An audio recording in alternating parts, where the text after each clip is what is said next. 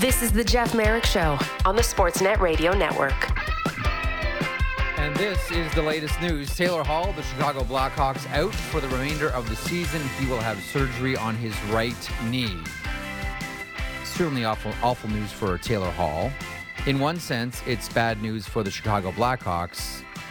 In another sense, it's not. We'll get into that with Elliotte Friedman coming up here in a couple of moments from 32 Thoughts on Hockey Night in Canada. Eric Francis will drop by at the bottom of the hour. Uh, we'll talk about a lifeless effort uh, by the Calgary Flames last night against the Nashville Predators, but give it to the Preds too um, for you know for for sticking it to Calgary the way that they did, specifically Ryan O'Reilly and Juuso Parssinen, uh, who's a name that I think we should all start to get familiar with uh, over the next couple of seasons, um, certainly expected to pop more than he already has. Um, Scott Laughlin stops by at the top of hour two from uh, NHL Network Radio. Matt Marchese and I will go through the um, the question of the day coming up in hour two as well as we have this thanks U.S. Thanksgiving pause and happy Thanksgiving to our, our great neighbors stateside. Um, there are no games around the NHL tonight, as we all know. The second time this week, bagel. NHL never plays games on Thanksgiving anyway. Um, so we'll talk about the best storyline going in the NHL right now as we approach the quarter mark, uh, which is you know barring any games being postponed, uh, the Toronto Florida game next week. That was the that will be the official quarter mark uh, of the season. Uh, so that's your show today, and a lot of news in between, and a lot of it's going to revolve around a couple of things here. One. I hate to do it to you again, but here we go. It still is the biggest story, and that is the Edmonton Oilers. And whether you're watching because you're an Oilers fan or whether you're watching because you like car crashes, there were a lot of eyeballs on the Edmonton Oilers Carolina Hurricanes game last night. And this one was over early. You might even make the argument that this one I think was over in warm up. Whether it's Stuart Skinner sliding into Carolina's zone before the game, or Darnell Nurse taking one between the lookers in warm up where he wasn't wearing a helmet. Uh, there was just a bad omen, but even before the game began yesterday, six to three is the final score. But I mean, this thing is two nothing faster than you can say Jack the Bear. Then it's three nothing. Then it's four nothing, and Zach Hyman's trying to make this thing respectable. And the Edmonton Oilers try to claw their way back, only for Brent Burns to ice it with an empty netter. The cutaway shots to Connor McDavid are certainly revealing. There is an anger, there is a frustration, there is uh, angst uh, every time you look at Connor McDavid right now, whether it's on the ice, whether it's on the bench, whether it's in post game scrums. He has, as great a hockey player as Connor McDavid is, he must be an awful poker player. You can tell exactly what Connor McDavid is thinking at every single moment. Now, it's pretty easy to tell what he's thinking right now, considering the situation the Edmonton Oilers find themselves in. And as we continue to say, I think the Oilers will still be okay. We think the Oilers can still turn things around. You know, one of the questions that I wondered about yesterday is Stuart Skinner gets yanked and in comes Calvin Pickard. One of the things that I'm wondering about now, like, let's not lose sight of the fact here that Stuart Skinner is a second year goaltender and as much as I've talked about Devon Levi and the Buffalo Sabres, and again, another tough one uh, for Levi last night against a really good Washington Capitals team, maybe we should park some time and talk about Stuart Skinner and what happens here with the Edmonton Oilers. Elliotte's reported numerous times in numerous places that they're looking for a goaltender, but they don't want to get fleeced in a deal. But is one of the sidebar questions to all of this? We understand that, but you're doing some damage to Stuart Skinner at this point, who's still only a second year NHLer. Elliotte joins me now from 32 Thoughts and Hockey Night in Canada. Elliotte, wanna, before we get to Taylor Hall and what this is going to mean for the, the Blackhawks, and the news isn't good for Taylor Hall, knee surgery, his season is over. Um, about the game last night, Carolina wins six to three, and one of the hot button stories coming out of it is Stuart Skinner gets the hook in favor of uh, of Calvin Pickard, who comes in is there a concern that as much as the Oilers don't want to rush a deal, they don't want to get fleeced, they don't want to overpay, is there a concern that they might be doing some damage here to Stuart Skinner? I couldn't help but think that watching him exit in the first period. Uh, um, I, I, like, I mean, it's a. Uh, I don't even know kind of where to go. I was thinking about that while you were saying it. I heard you while I was on hold, and um, you know, I, like I understand where you're going with this, Marek, but it's almost like how many holes can you try to plug at once? I understand that, and there's a lot of them, and the blue line's a major issue, and whatever is ailing Connor McDavid is an issue, and whatever is ailing Mattias Ekholm is an issue as well, and trying to learn how to play a more defensive system is an issue as well. I, I just look at this situation specifically, and we're saying, okay, if Edmonton's going to make a deal for a goaltender, it has to be for a goaltender who's better than they have right now. And, yes. and again, maybe I'm just putting too much into this one game from last night, but it really is over the course of this season as well, where neither Stuart Skinner nor Jack Campbell, you know, remind us anywhere of Grant Fuhr and Andy Moog. Like, I just can't help but wondering here: Does it need to be someone that's better than Skinner? Like, is there not sort of an investment in the future you're still making with Skinner here, considering he's just you know one, not even a year removed from getting Calder Trophy votes? Yeah, you, you know, like uh, like again, I understand what you're saying here, Marek. Like this isn't one of your worst comments, which is really saying something. Thanks. But but you know, at some point in time, you, you know, you you you have to say like we can't do everything at once. You know, we can't worry about like you've already got Campbell in the minors. And unless you're saying you're going to send Skinner down, you're going to bring Campbell back up I, I just don't know what you can really do about it. Like at some point in time, Well, here, you let me- have let- to say, let- well, hold on. Yeah. At some point in time, you Yeah. have to say, hey, like, we need you to grind your way through this. Um, you know, we need you, to, and and you can say to him, look, Stuart, like last night, that was bad, but were those goals? oh, a lot of those goals weren't on him. Like there were plays like the back door wasn't covered. You know, there were turnovers. Like I, I don't look at that and say, you know, you, you like, and, and you've got to say to him like, Stu, like these aren't all on you, and we need you to battle because we're really down. And that's the way. Unless you're going to send him down and bring Campbell back up, I, I don't know what else I would do in this situation. The, the the one thing that I was thinking about coming off of that game, and I think like a lot of us, Elliotte, you you probably did the same thing that I did, and thought about okay, what does Edmonton do now, and you know how do we feel about all these players on this team? Um, one of my thoughts was if Stuart Skinner weren't a goaltender, but Stuart Skinner was a second oh. year defenseman for the Edmonton Oilers who doesn't mm-hmm. require waivers to get sent down. Mm-hmm. What and and was performing at that same level that Skinner is at right now, which happens to young hockey players. There's no shame in that. This is NHL is a tough league.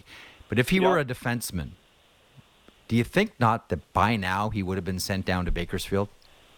Yeah, you, you know what? Maybe Jeff, but um, you know, there like th- this is why it's difficult to to view the world in black and white because there's always shades of gray. Like you know, the the thing is like you have seven or eight other defensemen you can choose from, right? The circumstances are different in goal, and they're different in goal right now. Like at some point in time, you have to say to people, you have to power through it. And, you know, this is one of those times with Skinner, again, unless you're going to bring Campbell back up. Well, there's two other ways out of it. You either have a trade, and the Oilers have made it very Yeah. clear that while they're looking, they're not going to make a panic trade. Like their number one choice here was Campbell goes to the American Hockey League, rediscovers his game, and they bring him back up. That was their number one choice. Now he started very poorly. He had a shutout the other night against Henderson, so you're hoping he he builds up some momentum. Uh, but that's your number one choice. So unless you're saying to me that you're going to do that right now, you have to say to Skinner, you know what? We need you to grind through this. We need you right now. We need you to grind through this. And sometimes you have to say to somebody, and you always have to remember when someone does it for you, to say, forget the numbers, forget what's going Yeah. on around you. It's not all your fault, but we need you to battle through. Battle through. It's an interesting This word is one of those too, times. because This is one yeah, of those. no, I listen. I, I I understand that too. Um, I, I do wonder at what point, if you're the Oilers, you do start to panic. I mean, fans have clearly started Oh. panicking, obviously. Right? Everyone started panicking, and I know the the, the Oilers don't want to be rushed and don't want to be rushed into making a move when they're in a panic situation. But at a certain point, like there has to be, like when you're when you're Jeff Jackson or you're Ken Holland or whomever, and you're looking at the schedule, do you not say, okay, if it doesn't turn around by this date, then we do need to panic. And we do need to start making Hail Mary passes and panic moves and deals no. that we otherwise wouldn't necessarily want to make. But the season's like the kid in the, at the zoo with the balloon and it's gone and grabbing for it and it's not coming back. Like this, it, it could happen. Like we talked really about how like crucial this two weeks is for the Edmonton Oilers. It might, it, you know, it's funny too because that that that that analogy is always stuck in my head. I wonder if it happened to me when I was a kid. Maybe I was that kid at the at the zoo who lost his balloon, but it's always stuck. We we are going way off on a tangent here. But did you ever see as a kid the movie about the red balloon that flies away? I don't think so. No. It was it was a short film. I think it was black and white. The only thing that was in color was the red balloon. I, was the balloon. I so I'm thinking about this. Okay. So anyway, um, so so anyway, look, Jeff. Like, I mean, you're right. Like, it is panic time in Edmonton. There's no question. There's one thing going on here. We'll talk about in a second, but and I do think I do think there are times you have to make trades in a position of weakness, but there always has to be a limit. There always has to be a limit. There have to be times you can say, you know what, we're not there, there, there's a red line that we're not going to cross. And, you know, I just think that happens. I, I think, do I believe that Edmonton's willing to make a trade that is maybe not, maybe not ideal? Yes, I do. Do I think Edmonton's got a line that says this is what we're willing to accept and this is what we're not? Hundred percent, mm-hmm. I do. Like you take a look at that deal that Montreal made for Sean Monahan, right? Like they yep. and and we know that Montreal is one of the teams that Edmonton is has has scouted, and I believe and I think they've talked to them. Well, you look at the deal that Montreal made for Monahan, and they they got a high pick out of it, and so you know that if you're going to the poker table with Kent Hughes, and he's got the be- better chip stack than you do and you're in the disadvantageous position, you know what he's going to do to you. So, oh yeah, like that. That's the kind of thing. Like, like I gotta say, like I, have been listening to a lot of John Davidson stuff in the last couple of days. He's done some interviews on, on print. He's done some interviews yep. on radio, and and I'm watching what he's doing. And one of the things he's talking about is we're not going to trade our way out of this right now because he's thinking the same thing. Like they want a center. They're looking for people and but he knows that right now they're not in a position of strength. So he's mm-hmm. like the the one thing I've kind of wondered about in, in Columbus is they get to a point where they go to some of their veterans and say, you know, is there a situation you think would be better for you? But they had a really good night last night, and you hope it just stops the bleeding and they build something on it. But I think he's saying the same yeah. thing Edmonton is. Like there's a line they won't cross. Now, by the way, at the Christmas party the other night, there mm-hmm. was a producer and an on air person. I don't want to say their names, except I'll give a hint. They're the worst producer okay. and the worst on air person at Sportsnet. So you can decide who that is. They had a bet. okay. Okay. They, they had a bet plus or minus 90 points to make the playoffs in the West plus, but I always default to plus. I do too, but they but there is there is one one of them bet that it'll take less than ninety. Right now, the Kraken have the they have the second class spot in the West, and their points percentage is right at five hundred. Mm-hmm. I forgot to check who was below yeah, them, but it's all around there. Well, if it is, if it's if it's if it's minus that, then that's good news for the Edmonton Oilers. But There's the one thing that I keep coming back to right, too is, but still, like even then, Edmonton has to go on a huge pace.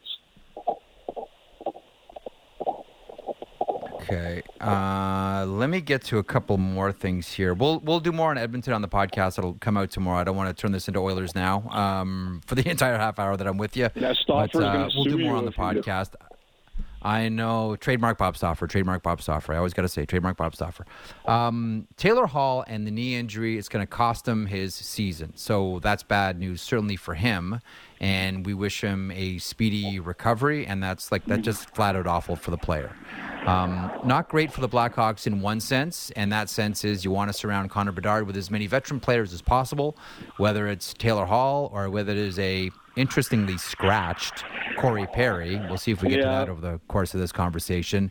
But the one thing that I do wonder now, as teams complain about not being able to make moves, everyone's capped. We don't have any room. It's it's like you know you, you can't make a move. It's not like shooting fish in a barrel. It's like shooting fish in a barrel full of Vaseline. Everyone's frozen. Everyone's stuck. You can't do anything right now. You know, all of a sudden, the Chicago Blackhawks are going to have even more cap space than before, and they're only at 42 contracts. Yeah. You know, you've talked about this a lot, and that is the third team facilitating trades. Yep. I don't know that I want to go as far as saying, can Chicago kind of play kingmaker here uh, this season with teams that are in it by being essentially a, a staging post for, for bad contracts? But can the Chicago Blackhawks now play kingmaker. And you talked about negotiating from a position of strength and Kent Hughes picking up first round draft picks, etc. You know, you're the Chicago Blackhawks now, and you've met this news about Taylor Hall. What now if you're Chicago? Are you all of a sudden open for business? We'll take your bad deals. We'll also take your prospects and your picks.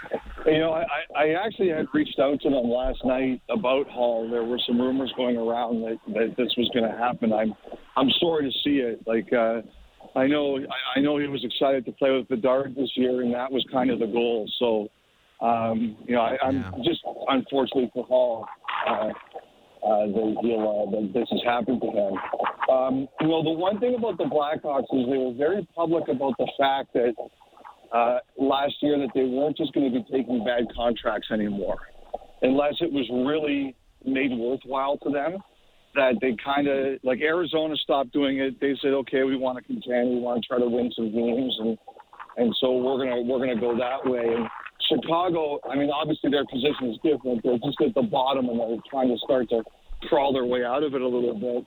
But I think they also had sent a note, a message that they were like, you know what, we're not we're not going to be a dumping ground anymore. Now, that doesn't mean that you know you you don't take a look at whatever opportunities are are there for you. But I'm just wondering if they're going to take like a facilitator to make a deal where it's really not that painful for them. Yeah, but I'm not so sure they're going to want to take the bad, the big time contracts anymore.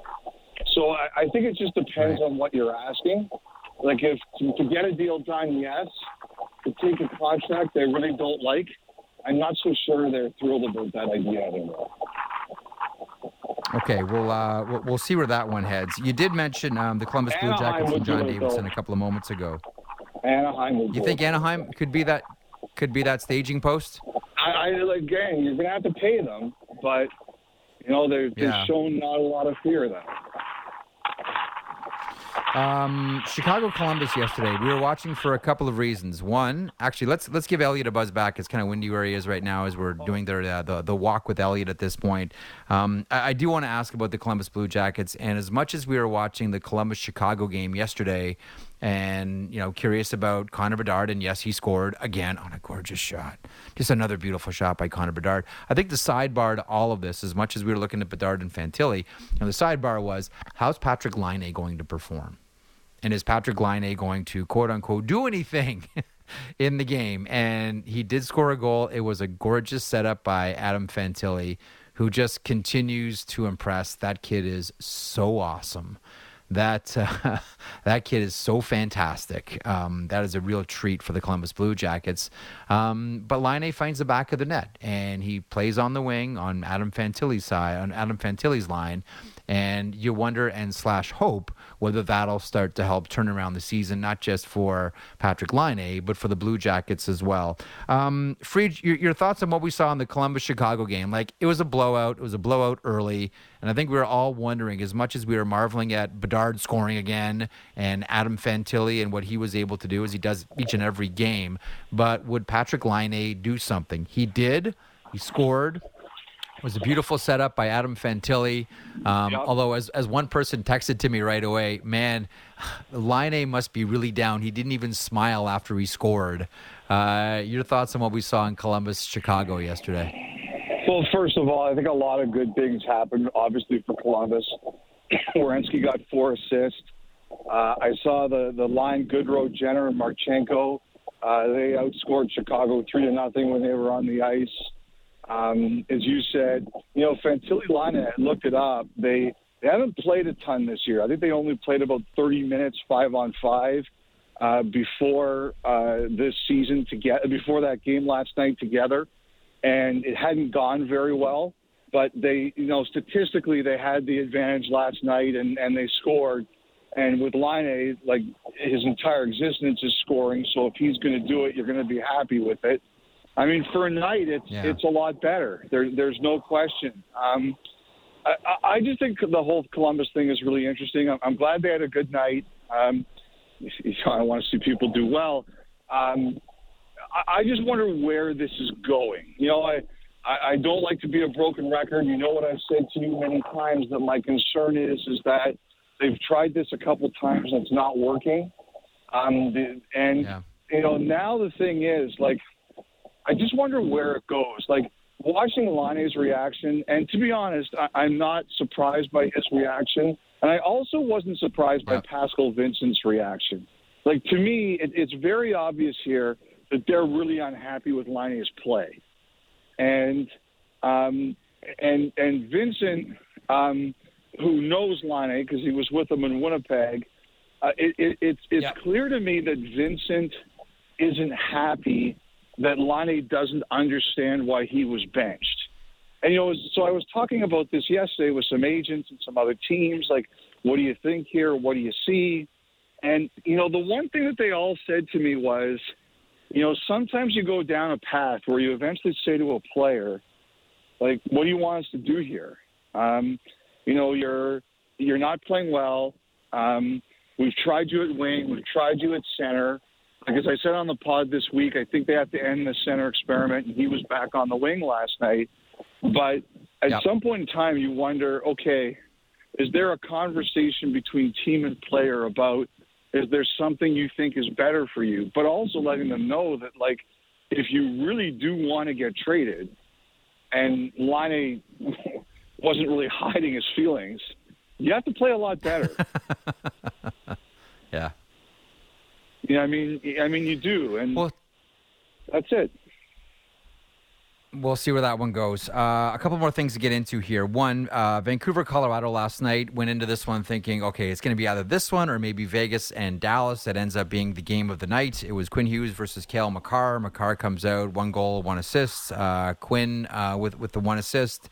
Um, Nichushkin with a pair of points in this one. Um, to, to, to, me, in, in, a lot of ways, the, the bottom six of the Colorado Avalanche that uh, Ross Colton, Miles Wood, and Riley Tufte, who's in for Logan O'Connor, uh, was real good. The fourth line, which is the, uh, I guess we can call it the Dallas Stars line, Cogliano, Olofsson, and Kiviranta, uh, were good again as well. The one thing I wonder about with Colorado, Elliotte, is what are they doing with the second line? And you've talked about them looking for another goal scorer. You know, how aggressive? Jonathan Drouin, by the way, was really good last night. But yeah. how aggressive do you think Colorado is going to be looking for another scorer? I think they're going to be. I think they're starting to look around. Um, I, I think they're going to. I just think they look at it and say, look, if you're going to beat Vegas, and that's the team in the Western Conference, that's the team you have to sort of build your roster to compete against. You have to be deep and I just think they feel they're. Yeah. I mean, look, I, I, like they scored six goals in 27 minutes against Dallas the other night. A really good team. They scored 14 goals in their last three games. Although I know there was an empty netter last night. Um, like yeah. they can score. I just think they're worried that it's it's too much from too few people. So they're looking. I have to say, by the way, I was watching mm-hmm. that game last night. Have you ever seen a yeah. situation where a team gets called for a major penalty and the other team doesn't get a minute of power play time through it. Yeah. That was a bizarre one. There were a few bizarre Like, things like from that, last that night. was like Henry Henry David Thoreau's civil disobedience. I thought from like the officials. There, there was a few. Like uh, honestly, like that was a that was a really bizarre. Like first of all, the Jack Eichel uh, overtime goal against Dallas was a flat out weird one. Um, but I don't think there's anything as weird. And I'm gonna get. I'll ask Eric Francis about this at the bottom of the hour. The the the the the, the voodoo stick of Dylan Dubé uh, in that Calgary Flames Nashville Predators game where he slides into the boards, his stick goes in, he skates off, and the stick follows him like it's a like it's a lost puppy following Dylan Dubé. I, I I can't understand how that happened, why that happened. It's the weirdest visual that I've seen in hockey in quite some time. Maybe the weirdest visual I've ever seen in hockey. Like is the go is it like a ghost stick? Is uh, is it a phantom stick? Is the rink possessed? Is the stick possessed? Like guess one of the weirdest things for anyone that wants to know what I- I I'm talking about. I retweeted it. Brian Costello 20-minute put it out. Segment and dissertation. No, no, no, no. about this. I'll I'll I'll save that for the podcast later on, just so I can hear your eyeballs roll in the back of Oh, your my head. But that was, in a lot of ways, a, a really, really weird night uh, around the NHL. A couple of quick hitters before I let you go here. Um, Boston Bruins, Florida Panthers, uh, real good game. Uh, Boston Bruins uh, establishing do- dominance, not exactly a surprise that various Panthers players went after Charlie McAvoy, going back to the Oliver Nope. Ekman Larsson situation nonetheless. Um, John Beecher, uh, his dad gets to sit with Bobby Orr. Uh, John Beecher Nice. scores. Uh, Jake DeBrusk scores. Jake DeBrusk and Louis DeBrusk do a nice little interview afterwards, which we'll play later on in the program. Um, Gadjovich and Forbort have another have a throwdown. Gadjovich's been fighting a lot lately. Your thoughts on Yes, he Boston has. and Florida right now, one and two in the Atlantic. Well, first of all, Louis is not going to have a job. Jamal Mayer is doing very well on color, I have to say. He Uh, is too. Yeah, Yes. yeah. Uh, you know, I, I, the, the Bruins. It's it's really amazing if you think about it. Um, uh, they their goaltending is on an unbelievable heater. I was looking at this today. League, league save percentage 902. Uh, Swayman at 933. Ullmark at 932. Um, so they're getting hugely outstanding goaltending. Uh, but I think they also play really smart. Everybody knows where they're supposed to be. Very disciplined in their system. Uh, nobody tries to do too much. Um, you know, I, I, what what creates hate, Jeff? It's the playoffs. And Playoffs. yes, the McAvoy thing was a factor. There's no question about that. But what creates hate is the playoffs, and there was legitimate hate between these two teams um, after last year. It was uh, that was a re- there were a lot of real good games last night. Like that was a real good game. Yeah. The Vancouver game I really liked a lot, even though you know Colorado pulled away at the end. You know, I just love I love the way the Canucks battled. They they really took a physical punishment in that game. Guys were getting hurt, but you know I, I thought the Canucks battled until right at the end. I, I even though they lost, I liked that. I I liked how they battled in that one. Th- There were a lot of uh, the Vancouver. I mean, the uh, Vegas Dallas game was really good. There was a lot of good, a lot of good hockey last night. It was really, and as you mentioned, Florida Boston was, was a really good game too. And in that Buffalo Sabres Washington Capitals game, we saw a couple of players score their first career NHL goal. Which one was nicer, uh, Benson or Alexeyev? Oh, I, I, the Alexeyev one was good, but how, how can you argue with the through the legs one? I can't believe it took you that long to answer. the Benson was yeah, gorgeous. I was, I, I was like, what? Uh, no, the Benson goal was absolutely beautiful, right through. And, and, I have to say this: I, I think there's been some real debate about how long to keep him around. Like, are you know, are they really, you know, is is this really the right thing? Um, but uh, you know, obviously that goal last night is going to buy him a few more games. Well, I mean, that was game number nine, right? For uh, for, Yeah. for Zach Benson, and yeah, the for just for all of our listeners and viewers know, like the decision is: does he stick with the Buffalo Sabres, or does he go to uh, Wenatchee of the Western Hockey League? And I would imagine if he does end up going back, uh, would probably be traded uh, at some point uh, to someone who's uh, going to Well, I, I think it's funny you mention that, Jeff, because I was I was talking about that with someone, and I do think the whole situation in Wenatchee has been an issue, and I understand that from Yeah. Buffalo's point of view. I do. Um, the other thing too is I, I have to say this: there are teams that worry more about the 40th game than they do about the 10th. I do get more and more teams Agreed. that tell me they don't worry about the 10 game slide, but if you get to 40, that's when you gain a season towards free agency, and that's the one that teams look at more than they look at the 10. So I don't. I tend not to worry about the 10 as much as um, as as I did in the past because of just the way people seem to perceive it. You know this, Elliotte. Like right now, there's much more of a vibe around. You know what? We don't mind burning off the first year because that Mm-hmm. just means that the counting numbers aren't going to be as substantial when it comes time to the second contract. It's Yes, actually team favorable. I mean, we used, Yeah. we we used to look at that and go like, "That's advantage player." Hold on a second, you know, burning off that first year's advantage player. Actually, it's advantage team. It's advantage Mm-hmm. team for the second contract. Uh, okay, I'll talk to you in a couple hours. We do another podcast, and uh, I'll try to convince you about Stuart Skinner. But we'll see where we'll see where that goes. All right, buddy. Take care. there he is, Elliotte Friedman from Thirty Two Thoughts and Hockey Night in Canada.